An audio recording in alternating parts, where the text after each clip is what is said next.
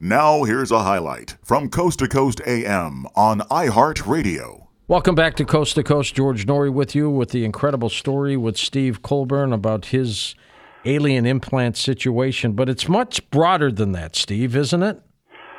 Yeah, it's much broader than that. Uh, it's a whole program that um, that uh, experiencers are involved in, and um, apparently they they train you and um, put uh, memories into your head and, and um, uh, do a lot of things to you that uh, that uh, the implants are only the tip of the iceberg of that. Do you know if you've ever been taken or beamed aboard or anything like that? Oh yeah, I think I have reason to believe that uh, that's happened hundreds of times. Do you have any recollection of it? Yeah, I have recollections of uh, detailed recollections of several of the experiences. Um, I recalled some of it spontaneously, and uh, and a lot of it under hypnosis. And you've said that the ETs look like alien grays, right? Yeah, most of the ones I've seen look like typical grays. Um, I do remember seeing some um, some tan grays uh, that looked a lot like the one on the the cover of Whitley Strieber's book Communion. Yeah. At one point, and um, I found out. Um, I remembered under hypnosis that um, the grays uh, told me that they're um, an alliance of several similar species um, that um, live in solar systems within 100 light years of here, and um, Dr. Leir thought that the gray was a um, was the endpoint of um, uh, most uh, humanoid uh, species uh, uh, after they've had technology for a very long time. Has anybody replaced Dr. Leir now that he's passed on? Well, I'm doing the um, the the um, uh, non-medical research um, that, that he was doing, but um, um, I need I need to partner with a surgeon. You need a uh, surgeon. That's right. And to date, there's no other surgeon doing this. No, I, I heard something about uh, about Derrel Sims uh, doing some removals in India, but that's all I, that's all I've heard of. Okay. Well, I, I d- doubt if a lot of people would go to India to get this done. yeah, but um, yeah, I, I don't think he's been able to partner with a, a doctor here either. What do you think they want with us? Well, they want a lot of things. Um, they want to um, mine the Earth Moon system for um, resources that are rare where they come from. Um, uh, gold and uh, uranium and thorium being uh, three of them, rare earths, uh, stuff like that that are often rare where they come from. Uh, aerospace materials like titanium would be another thing. Um, and um, they want to uh, kind of mine the DNA of, of humans and Earth's uh, creatures, and um, they're creating hybrids of themselves and humans. Um, they're modifying the DNA of the human race to try to make us more more able to join the galactic community. Is there anything nefarious going on here that we should be worried or concerned about? It depends on your point of view, I suppose. If you um, think that uh, humans, the way they are, are the end all be all, then then they're hostile. Um, if uh, if not, then um, uh, they're less hostile or, or beneficial, depending on your point of view. I mean, if you listen to Dr. David Jacobs, they're out to get us. I don't really believe that. Um, they do a lot of things that are um, against our laws, and they treat they treat most experiencers like um, lab rats or uh, subjects. But um, I think that's just the way they are. They don't treat their own people any better. Um, they um, they seem to be pure intellect, um, and um, they also one one thing that is kind of disturbing about them is they kind of remind me of Nazis. Um, Nazis? Why? um, they're very nationalistic and um, very um, uh, mission oriented. Uh, they're not mean and cruel like human Nazis, but uh, they just uh, remind me of them. I, I think that um, You mean their organization? yes, yes, their organization. Interesting. And um, actually, um, the Germans first had contact, were the first to have have contact with them back in the 1930s, apparently. I've always heard the possibility that the Germans even made a craft based on stuff like that. Yeah, I think that's that's highly probable. Um, the uh, the Germans uh, were the first to get a to get uh, a crashed UFO back in 1932, I think it was, and the, when it crashed in the Black Forest, reportedly. How interested are these apparent ETs with saving Mother Earth? Mm, they're very interested in that. They're afraid we're going to mess it up. Um, they have technology that could uh, reverse the damage we've done, and um, they're trying to minimize the, the damage. And um, uh, after the population's reduced, um, they're planning on uh, on uh, uh, reversing the damage that we've done uh, using their technology. And um, the population apparently is going to be reversed. Both uh, both them and uh, our government want that. So I think we're in for some very uh, interesting times ahead. What star system do they come from? Did they say? Uh, yeah, um, they they wouldn't say uh, they wouldn't say um, you know all of their their home bases. Um, their their capital or they're keeping a secret, uh, but it's in the in the direction of the constellation uh, Orion, and um, the um, the, the three uh, Great Pyramids in the, in the plain of Giza are representative of Orion's belt. You probably knew that. Yes. Um, and um, that's because their capital is in that direction. And um, two of their systems are um, or planets are Zeta Reticuli 4 and um, um, 61 Ursa Majoris 3. Um, it's interesting that 61 Ursa Majoris 3 is uh, in science fiction the home of a hostile race called the Zinti. I found that kind of interesting. Are these the same beings that were involved in the Barney and Betty Hill abduction case? Yes, definitely. They're the ones doing most of the abductions. There are other races coming here, um, like the um, the reptilians and Pleiadians, but um, the Greys definitely do most of the abductions. Are they all friendly? Mm, the reptilians are not very friendly. I think they're they're um, less friendly than the Greys by far. Uh, the Pleiadians are more friendly, but they're pretty hands off. They don't do any abductions, to my knowledge. Steve, can you kind of describe to us? Now we know what the typical Greys look like, but kind of describe again what they look like and the craft that you were taking aboard. How big was it, and what was going on inside? Yeah, well, when they when they came to get me in for the implant incident, um, they um, uh, they came in um, and uh, came into the bedroom and said uh, said uh, come with us, and um, uh, I put my um, I put some steel toe boots on.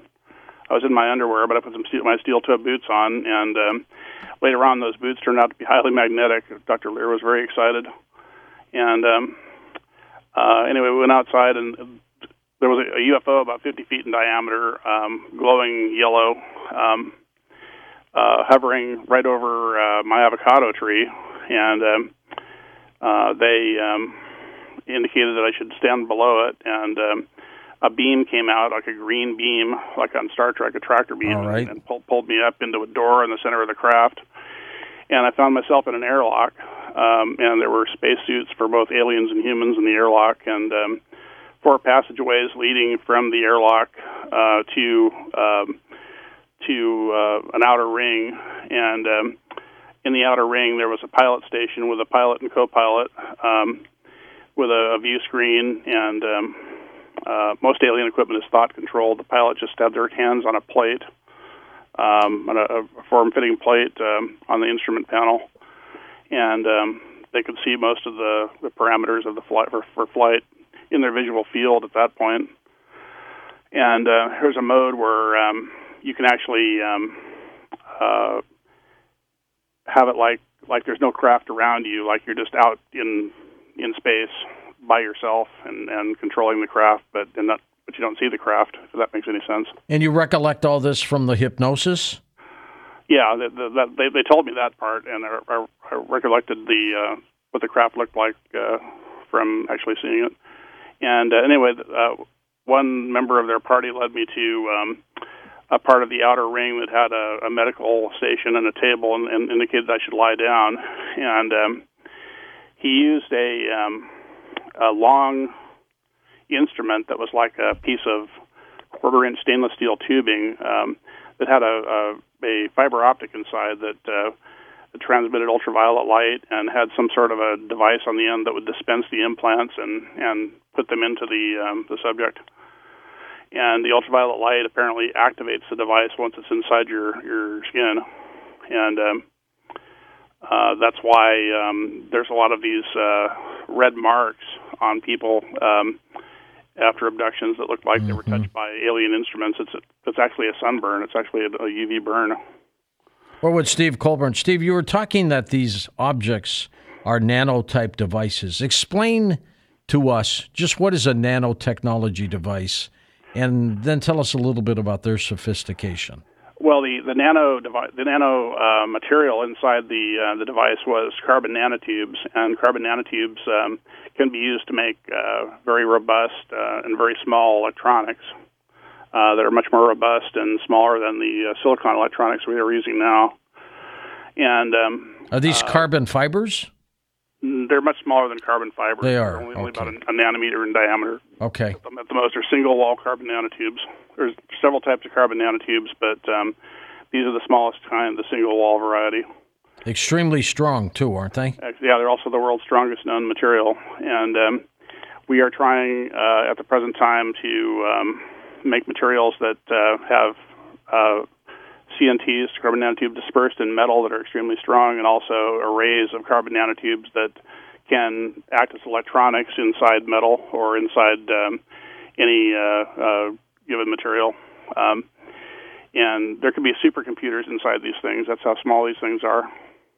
Wow. And um, Size of a grain of rice, and it could be a little computer. oh yeah, I'm I'm, I'm pretty sure it is. Um, and they give off radio signals occasionally, and they're presumably they're transmitting the data um, to um, their masters. At what point will we have that kind of technology? I think that we will have that kind of technology in 50 to 100 years. It's probably old technology to the aliens. Uh, apparently, the, the implants have not changed that much uh, in the time we've been studying them, so they're probably way off the steep part of the learning curve on on those particular uh, type of devices. But 50 to 100 years from now, that w- will be at that point. I would think so. Yeah. Wow, that's incredible. Are there company? Well, you you you were involved in that, weren't you? Yeah, I used to work for a place called um, uh, called YTC America, and they were doing a lot of carbon nanotube research, and it was a real big synchronicity that these devices uh, happened to have carbon nanotubes inside them. The same thing I was working on. What has this experience done to you at this point, knowing what you know?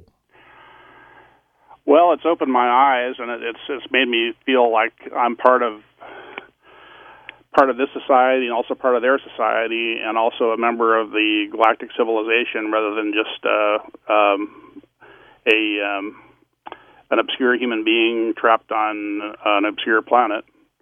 Um, it um, makes you feel kind of kind of important or special, although that, that might be what they want you to feel.